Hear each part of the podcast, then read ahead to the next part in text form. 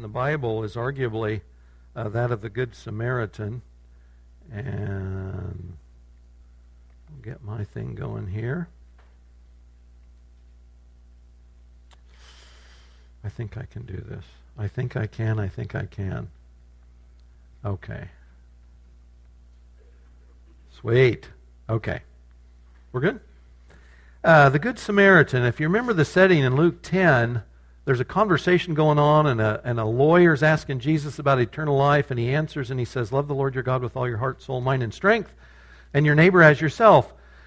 And the guy's apparently some type of a hypocrite because he says, in order to justify himself, he retorts to Jesus, he responds and says, Who is my neighbor? Maybe as a means of limiting, who do I have to love? And who, who am I free not to love? Who's my neighbor and who am I called to be a neighbor to? And so, of course, Jesus tells the story about a man who left Jerusalem to go down to Jericho, and while on that road, by the way, a road famous for robbers in their day, the guy's abused, robbed, beaten, and left for dead. And following behind him come a Jewish priest and a Jewish Levite. Now, these would be respectable members of their community. And as they see this guy bloodied and left to die on the side of the road, they see him and they walk on by. And then Jesus in this story sort of throws a switch because the hero in the story is not a Jew. He's not a priest. He's not a Levite. He's a lowly Samaritan. And remember, for them, Samaritans were not high on the respect list. Samaritans were part Jewish, part Gentile. They worshiped on a different mountain. They worshiped in a different way. They didn't include all of the old, what we would call the Old Testament or the, the books of the law, the writings and the prophets that the Jews in Jesus' day did. So they were despised. But in that story, the Samaritan is the one who proved to be a good neighbor to this guy on the road.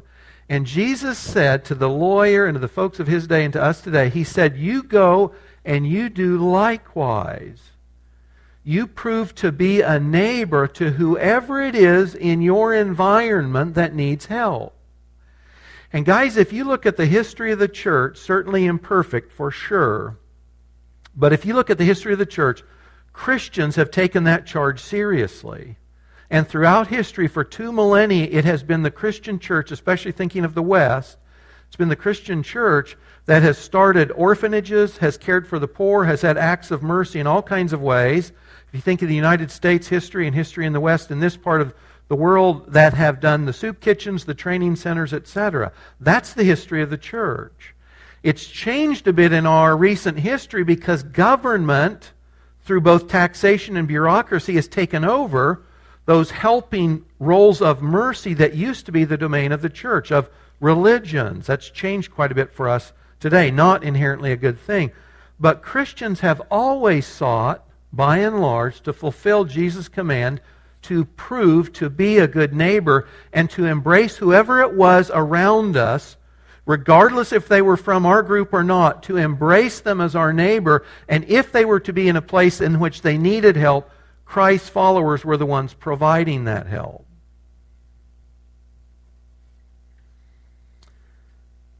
I think by and large the church in the West is still trying to do that today. And we face a dilemma. That's along this line. How do you love neighbors whose very presence in our national neighborhood is illegal? What does the church say to those among us who have broken the legitimate laws of this nation and therefore God's commands in order to physically become our neighbors? What do righteous and loving deeds in the arena of what's called illegal immigration look like? We're in a thorny thicket this morning, as we have been all summer, in this series called uh, What the Righteous Do. And that phrase is out of Psalm 11.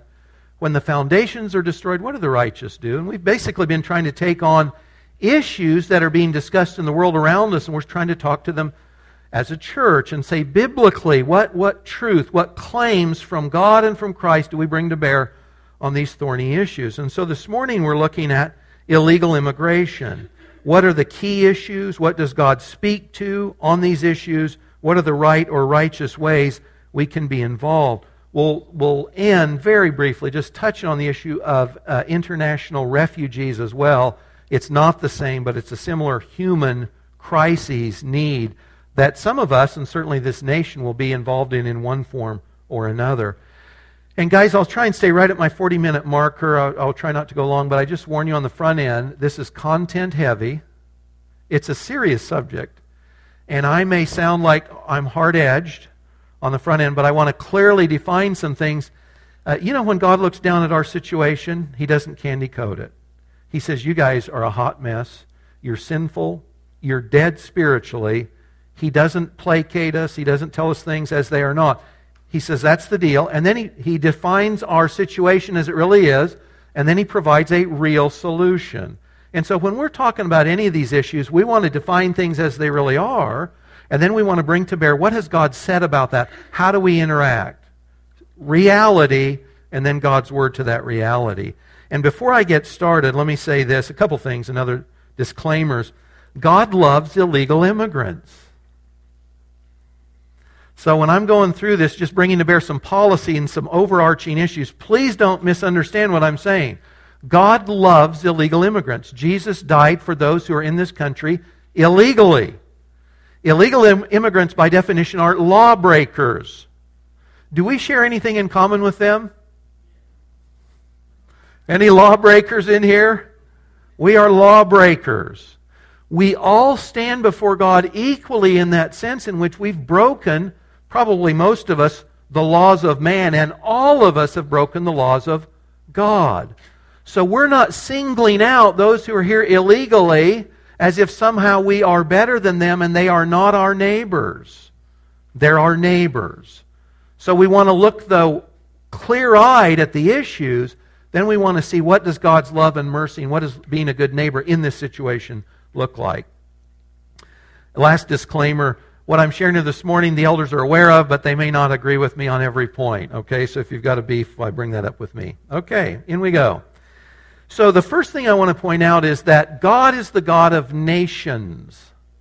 From Acts 17, we've, we've drawn water from this well three weeks in a row, providentially. But in Acts 17, when Paul's speaking at Mars Hill, he said in part this The God who made the world and everything in it, being Lord of heaven and earth, made from one man every nation of mankind to live on all the face of the earth.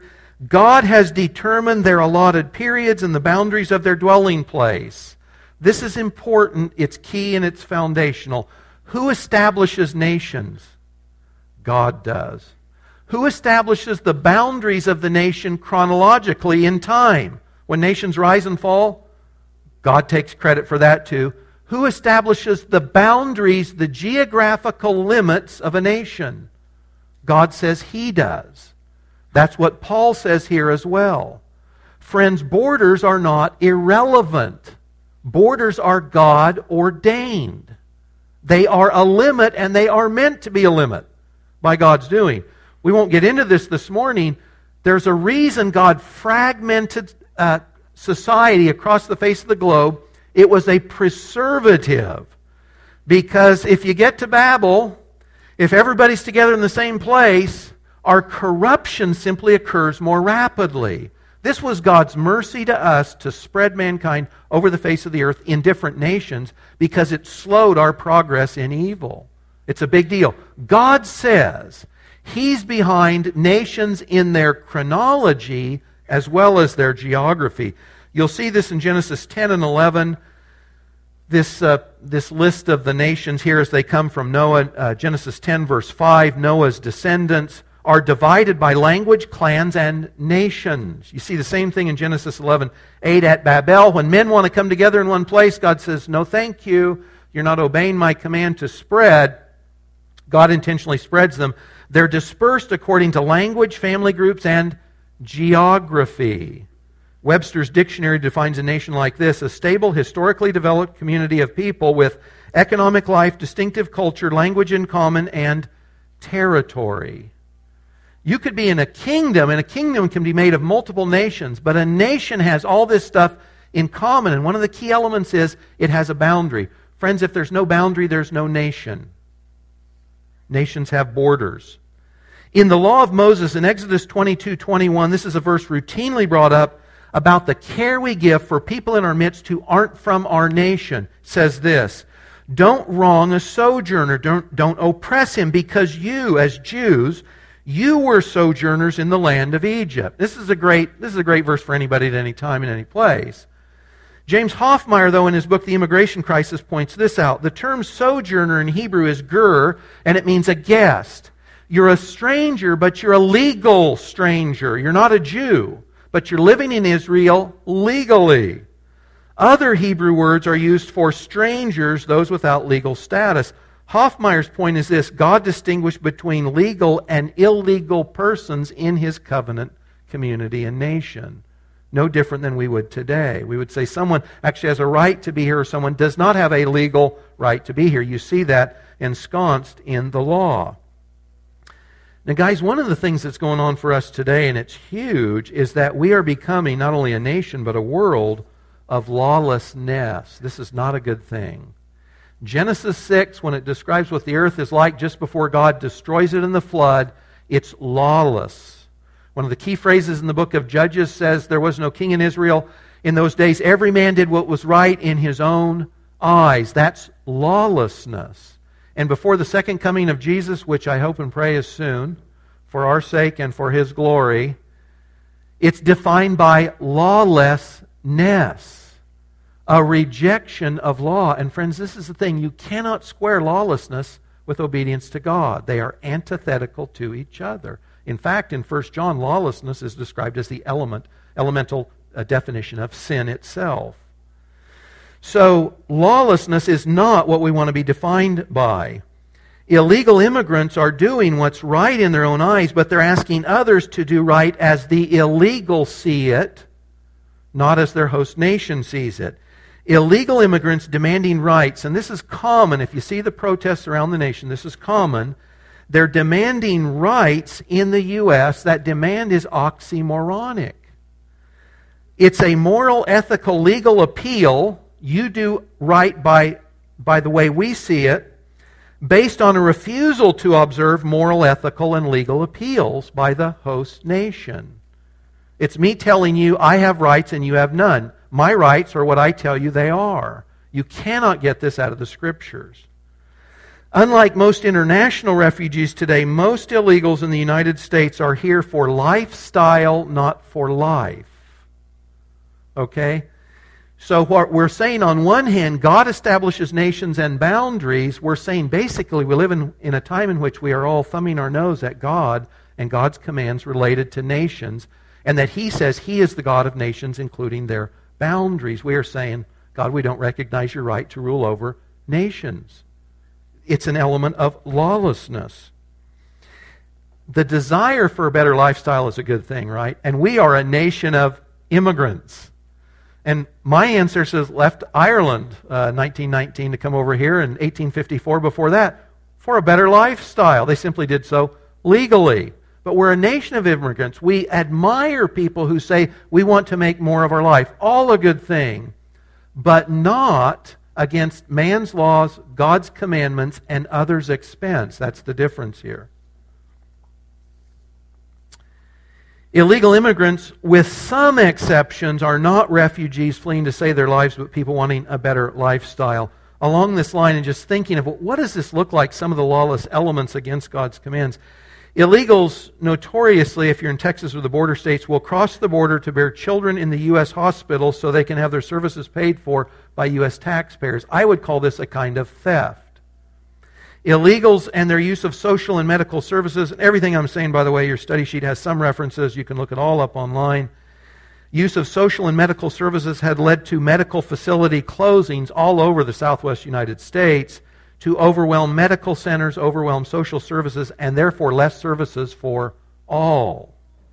In 2014, I'll bring this up again later, approximately $26 billion was sent tax free without any regulation out of the United States into Mexico. And those are illegal aliens working here and, and commendably supporting family and friends back in Mexico. But what it is, that wealth is simply subsidizing Mexico. You know, there's a reason the Mexican government does nothing to stem illegal immigration from Mexico into the U.S. because our economy is illegally subsidizing the Mexican economy simply through illegal sending money home. Again, if you're a family member on the receiving end, you say, hey, we love this, but from the nation that it's slowly bleeding out of, this has long term consequences. So, what does God say about that just generally? Romans 13, verses 1 through 5, well known verses to us, and we preach these to each other as Christians all the time. But listen to this this isn't written just for the sake of Christians. Paul wrote there, Let every person be subject to the governing authorities. That means we obey the laws of the land. Remember the exception. This all in Christian circles we talk about this for this reason. When's it okay to disobey the government? When government requires us to do what God forbids or forbids us from doing what God commands. Clear exceptions. Paul says, Let every person be subject to the governing authorities. There's no authority except from God, and those that exist have been instituted by God. Friends, there, there's an argument, there's a philosophical argument that says we can break the law if, if doing so preserves something greater than what the law is speaking to. So to preserve life, we can break the law. That's not what's going on. So when illegals break the law of the nation, they are breaking the command of God and they are saying, God, you are not God of that nation geographically, and God, you are not the God of that nation in line of authority. We don't need to obey the nation because you don't count in this equation. Paul continues Whoever resists the authorities resists what God has appointed, and those who resist will incur judgment. Rulers are not a terror for good conduct, but bad. By the way, remember this is written by a Jew under Roman government rule. Would you have no fear of the one who's in authority? Do what's good, and you'll receive his approval. He is God's servant for your good. If you do wrong, be afraid. He doesn't bear the sword in vain. He is the servant of God.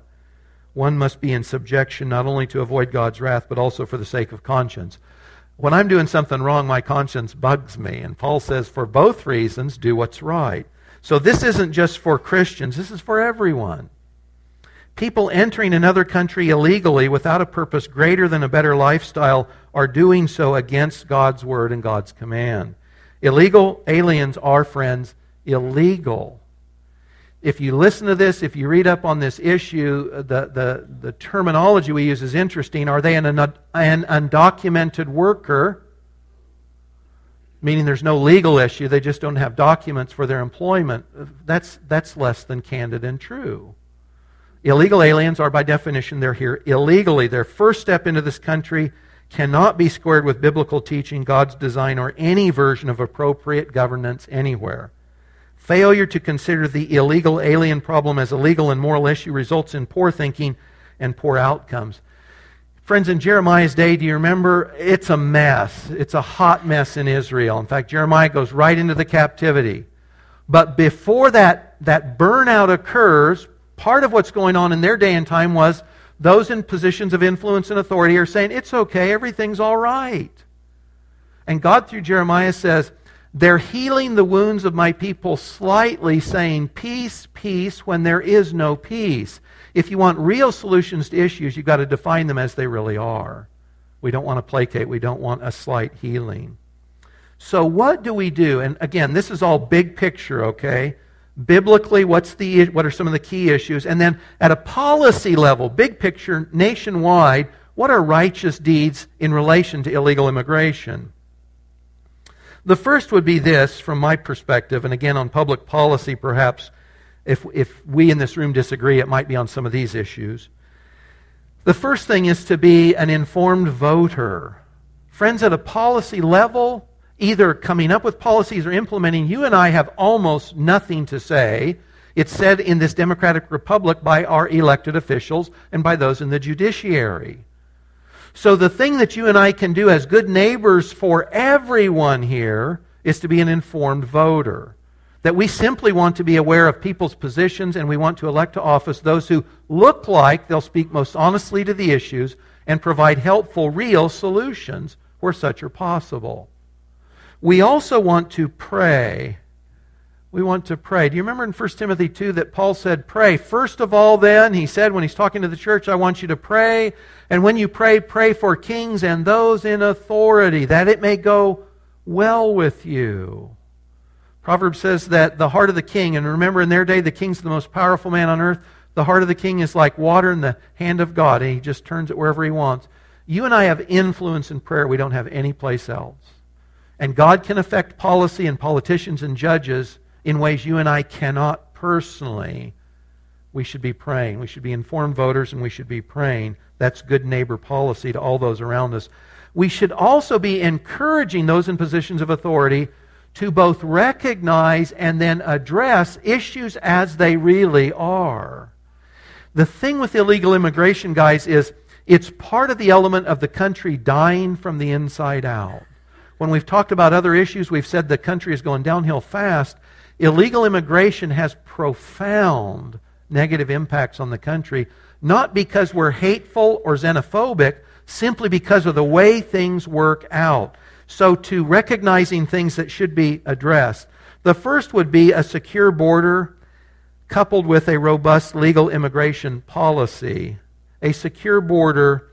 Friends, a nation without a border is not a nation.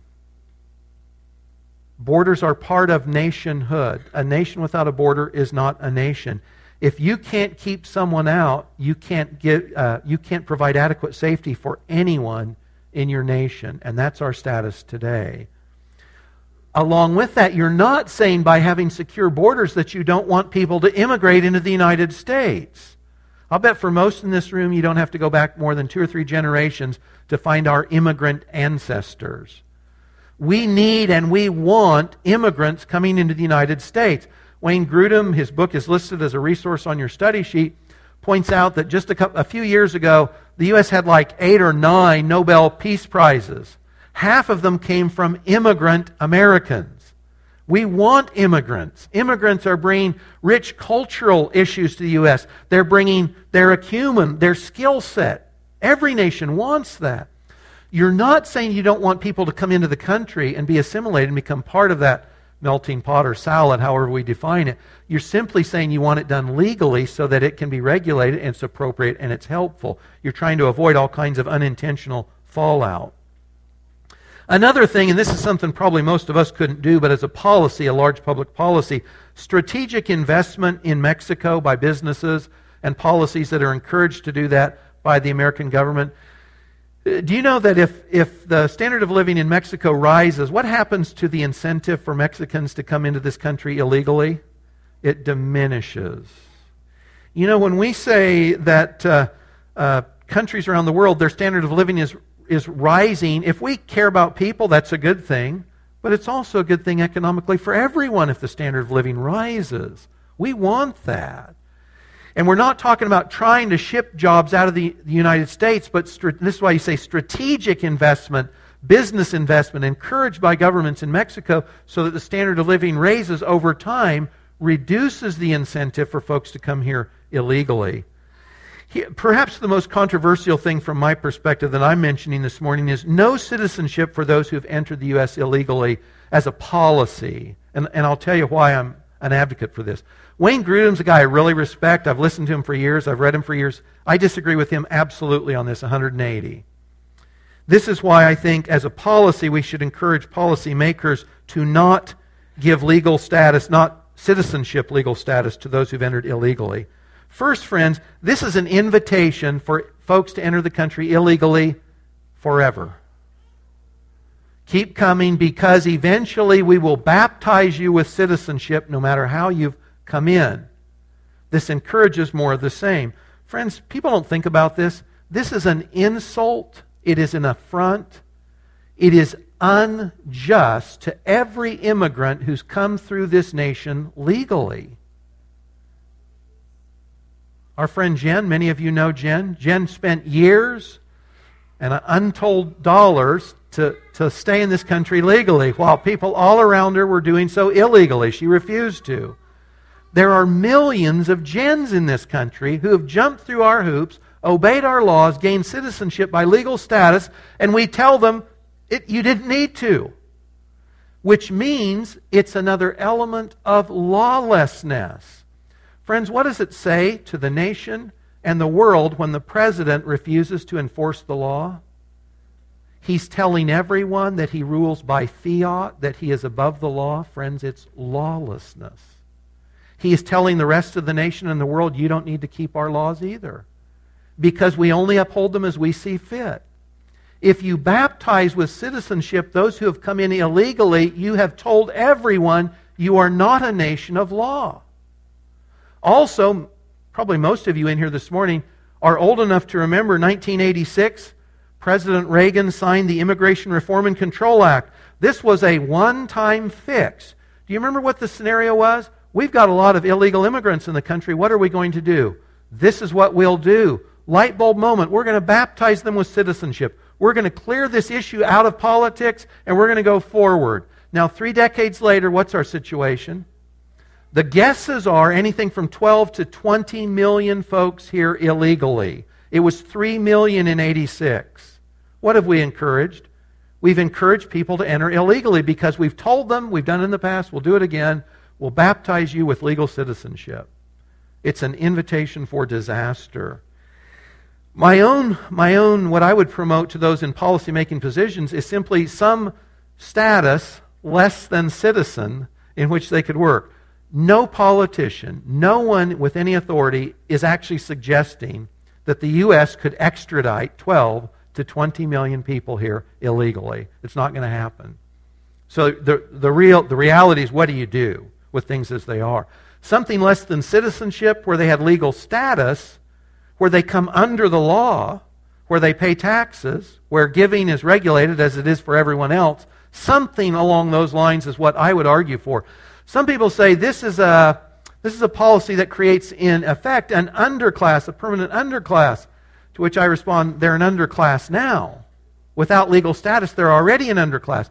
They are more susceptible to abuse by employers or others with their illegal status than they would be if they were less than citizens but here legally otherwise. This would actually be good for those who are here illegally. Again, policy level, recognition of the problems that attend illegal immigration, and then any form of legislation that would help to mitigate these challenges. Illegal immigration has seeded the United States with the most violent of criminals and gangs and the ongoing problem we have with illicit drug trafficking. Friends, this is not someplace else. This is in Topeka, Kansas. The Mexican gang in Topeka, Kansas, they're murdering other gang members across Topeka. This is not someplace else. This is right here. The most violent, the most heinous of crimes are being committed often in the U.S. by illegal immigrants whom we've simply escorted across the border by posing no real opposition to their entrance. Illegal aliens caught by police who are gang members and or who have a record of law breaking here or in their country of origin should be extradited. This does not sound like a tough thing to do. But if the, if the border remains porous, they just come right back in. That's what happened to the, the uh, woman that was murdered on the West Coast. I think it was San Francisco last year by a guy that wasn't supposed to be in the country. Everyone knew it, but he simply kept coming back in. This is something else, and this is, again, a, a big policy issue, but politicians don't talk about this. And there's the fear that if you address these issues head on, that you are a, you're opposed to Mexicans or Hispanics or this group or that group. None of this has anything to do with that. In the political race today, one of the things that keeps coming up is low wages. Low wages, and especially at entry level jobs. So you're talking about construction, service industry, some industries, uh, just production and manufacturing. And the complaint is wages have not risen. But, guys, think about this for just a second. This is Economics 101. If you increase the supply of anything, what do you do to its price? You decrease it. If you multiply the available workers in the U.S. for entry level jobs by millions and millions and millions, what have you guaranteed their wages if everyone will do at entry level jobs? They're going to stay low. This is not complex, but politicians avoid it because it, it appears to give somebody a rock to throw at them. You're a hate group. You're opposed to that person or group. Guys, this is simple economics. There's a reason those entry level wages have not risen. It's not entirely based on those who are here illegally taking those jobs, but that's a significant component. So, in the political circles, they're not talking about this, but this is definitely part of why American wage earners have kept wages low. By the way, you know this too. if you're middle income or above, if you're a professional or anything like that, this is a boon to you. Right? And to me, why? Because goods and services stay cheaper. If you're the consumer, the costs of all that stay down because the wage market, the wage earners are so many. It keeps our, our quality of life is high. Those on the lower rung, rungs are lower, though, and it's because there's been so much, in part, so much supply of labor. Also, uh, remittances are called those amounts of money that are sent from someone in the United States outside the United States. Remittances. I mentioned $26 million to Mexico, but listen to this.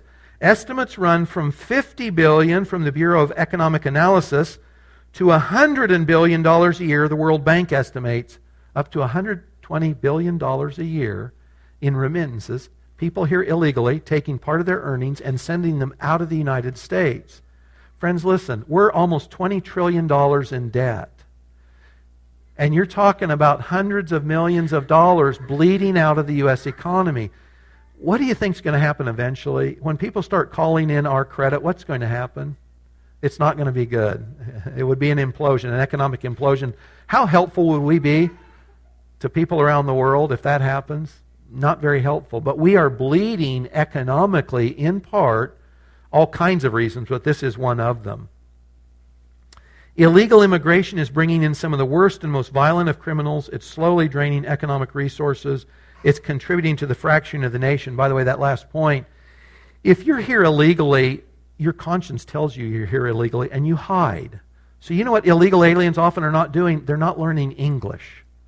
They're not assimilating into the culture. Guys, this increases the cost of everything this nation does schools, medical facilities, anything social related. You know, if you go into a hospital, they're trying to get speakers for languages around the world because they're here. And we're, we're bilingual pretty much officially now as a nation, English and Spanish, because Hispanics are not, oftentimes, they're not bothering to learn English because they don't need to. They have their own form of ghettos. That's what they're living in. It's not assimilation, it's the balkanization it's the fracturing of the nation that's already occurring anyway. Okay, so are you guys suitably depressed as I was when I put this together? Are we all equally discouraged? This is at a policy level. So the problem, I think, generically, a little bit as it really is, how does God speak to that? What might be some things at a policy level whose influence we just have through voting pretty much or through communicating with those in positions of authority? But we do get down to this. What do you and I do about this personally? How are you and I good neighbors to the illegal alien? What does that look like? If you say, I've got a policy, that's one thing, right? But if you're looking at your neighbor or your friend or that fellow student at school, they're not a policy, right? They're a person. They're just like you and me. They share our humanity equally. What do we say? What does that look like? The first thing I'd say is this we should treat illegal aliens, those who are here illegal, with the same respect we would anyone else. Are they our neighbor? Yes, they're our neighbor. Am I called to be a good neighbor to those who are here illegally? Yes, I am. And are we as the church? Absolutely. Samaritan or Jew is not the issue. Are they your neighbor? Yes, they're our neighbor. We should be good neighbors to those who are here illegally. And guys, that just starts with a basic modicum of respect. Have you ever seen a good policeman interact with a belligerent person? You know, where there's just the invitation for the policeman to get really ticked, but they just keep their cool and they keep saying sir or ma'am and they just tell them the way life is, just calmly and respectfully, with courtesy. That's the least thing we should be bringing to bear here courtesy and respect. They're a fellow creature made in the image of God. You know, we're big as a church on saying every life has value. And most of the times we're thinking about unborn children, but illegals, they have value too. They share the image of God. We should treat them with respect and courtesy. We should help, we should be the Good Samaritans to those who are in our midst, uh, legal or otherwise. You know, it's easy. Uh, politics generates so much heat that it's easy for our, our thoughts and our attitudes to get bent. And so now the illegals become the enemy. It's, it's, it's we and them. They're the other. But guys, even if we thought illegals, those who are here illegal, were the enemy, what does, what does Christ require of us towards them? What does he require of us to do to our enemies? He tells us to love them. If you say, I'm not feeling the love towards that illegal person, I say, well, that's okay. Because you don't have to feel the love, you just have to do what's in their best interest. You have to love those who are here illegally. Because Jesus said, love your enemy. Do good to those who persecute you. In fact, it's interesting. He says in Luke 6, he says, when you're good to those who aren't good to you, it's when you most show that you belong to your Father because He's good to the righteous and the unrighteous every day, giving His sun and seasons and gladness of heart to those who do good and to those who do evil. When we do good, what's in another person's best interest, especially our enemies, Jesus says, you're showing who your Father is. We should get help for folks who find themselves here illegally. And guys, listen, a lot of times the guys who are here illegally, they are in desperate and dire straits. They are impoverished, they are abused, some of them are trafficked. Uh, the life of many, many illegals is not a pretty one because they're in the U.S. Many of them are in dire need of help. If you were aware of that, we should show those folks, escort them. We should pour the oil on their wounds. We should dress their wounds and get them someplace where they need help, where help can be provided. That might be the rescue mission. It might be the police department. You know, the Topeka police are great about helping those who are here illegally. They do it all the time. We can't, you and I aren't extraditing anyone. They're here, they're our neighbor, and we're going to do what's in their best interest, what help would look like for them. Guys, biggest, we should be communicating the gospel. You know, by God's providence, think of this. By God's providence, through immigration, legal and illegal, people are in a place where they can hear the gospel clearly. And by God's providence, you know, God often turns those things upside down, doesn't He? We, we intend evil, but God intends to bring good out of evil. We break the law, and God says, I'm still going to use that in a way that honors me and blesses others. We need to be very conscious about communicating the gospel to those who are here illegally. The hope the church has for illegals is not a higher lifestyle in the United States. Guys, all of us this generation too, like the flowers and the grass, we're going to wither and die. Our hope is a citizenship in heaven. It's a life that's eternal in God's presence. It's not life as an American in the United States. At any time, we want to offer them a hope better than U.S. citizenship. We want to offer them the hope of the gospel, forgiveness of sins, and eternal life where there are joys and pleasures and rivers of delights in God's presence forever. That's better than U.S. citizenship. Guys, we should also encourage those who are here illegally to return to legal status. You know, for some, legal status would mean going back to their country of origin, much as they might not like the sound of that. For others, legal status might be going to another country that would accept them legally, or it could be for them plugging in to acquire legal status here. But we are not doing a favor to others by encouraging them to continue to disobey God's commands related to our responsibility to, to obey the authorities God has placed over us. Encourage them to acquire legal status. Sorry, with the, just the couple of minutes I have left, let me, let me just touch very briefly on international refugees. Guys, I would just say on this scale, uh, Christians, Muslims, uh, Zadidis, I'm gonna, can't remember the people group there that's been run out too. If you saw yourself in this group, if you left your house with the clothes on your back, your possessions are in a backpack, you're walking with children at your side for hundreds or thousands of miles to simply get out of a place where people are going to murder you, would you want someone to show mercy? The, uh, this is a big deal, and you know, politically, this is a hot potato right now, too. So we want to vet those who are coming in. Then we want to extreme vet or super vet. Um, there is a, there's a huge issue for here. Many in the Muslim groups have a, a view of life that it's okay and in fact it's desirable to abuse, to behead, to murder, to dis in any way possible those who don't believe in Allah the way they do. And as you know, they're in Europe big time, and they would love to get into the U.S. big time too. So, is there a role for the U.S. government at a policy level to be very careful in vetting those who are coming into the country?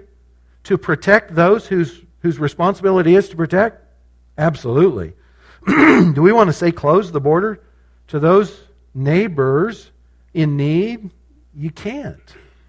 You can't. Guys, Syria alone was a country of 22 million people. 11 million, half of them are displaced. 5 million have left or have, have been killed. It's hard to estimate the level of need with international refugees. 65 million last year, greater than after World War II. The United States is and will be bringing in international refugees from all over the world, including Muslims from the Middle East. I love what the Baptist, uh, Southern Baptist did this year, earlier this year. They adopted a resolution. They encouraged fellow believers to offer care, compassion, and the gospel to refugees while at the same time calling on the American government to implement the strictest security measures possible in the refugee screening and selection process. They wanted to welcome and adopt refugees into their churches and homes as a means to demonstrate to the nations that our God longs for every tribe, tongue, nation to be welcomed at his throne. I have a hope that we can act as a host, fam- a host church for a family just like that. If you were in there, I love this picture. I don't know what faith background that guy is but he got to a place that was safe. What, what, would, what would we want a neighbor to act like towards us if we were in that same situation? What kind of a person are we hoping are the neighbors around us? So, guys, we live in a challenging time. Illegal immigration, international refugees coming in, policies. You want the government to have helpful policies. We pray, we, we vote with conscience and with information at a personal level. Guys, the, the folks that are near us, that are in need, they are our neighbor. And in Christ's name, we want to love them the same way the Good Samaritan did, in the same way God in Christ has loved us. And Father, we thank you. We were lawbreakers. We had no claim on your mercy or your grace. You poured it out on us in Jesus Christ. And we ask you that you would overflow us with that same grace to those who are our neighbors here, whatever condition, however they've arrived. In Jesus' name, amen.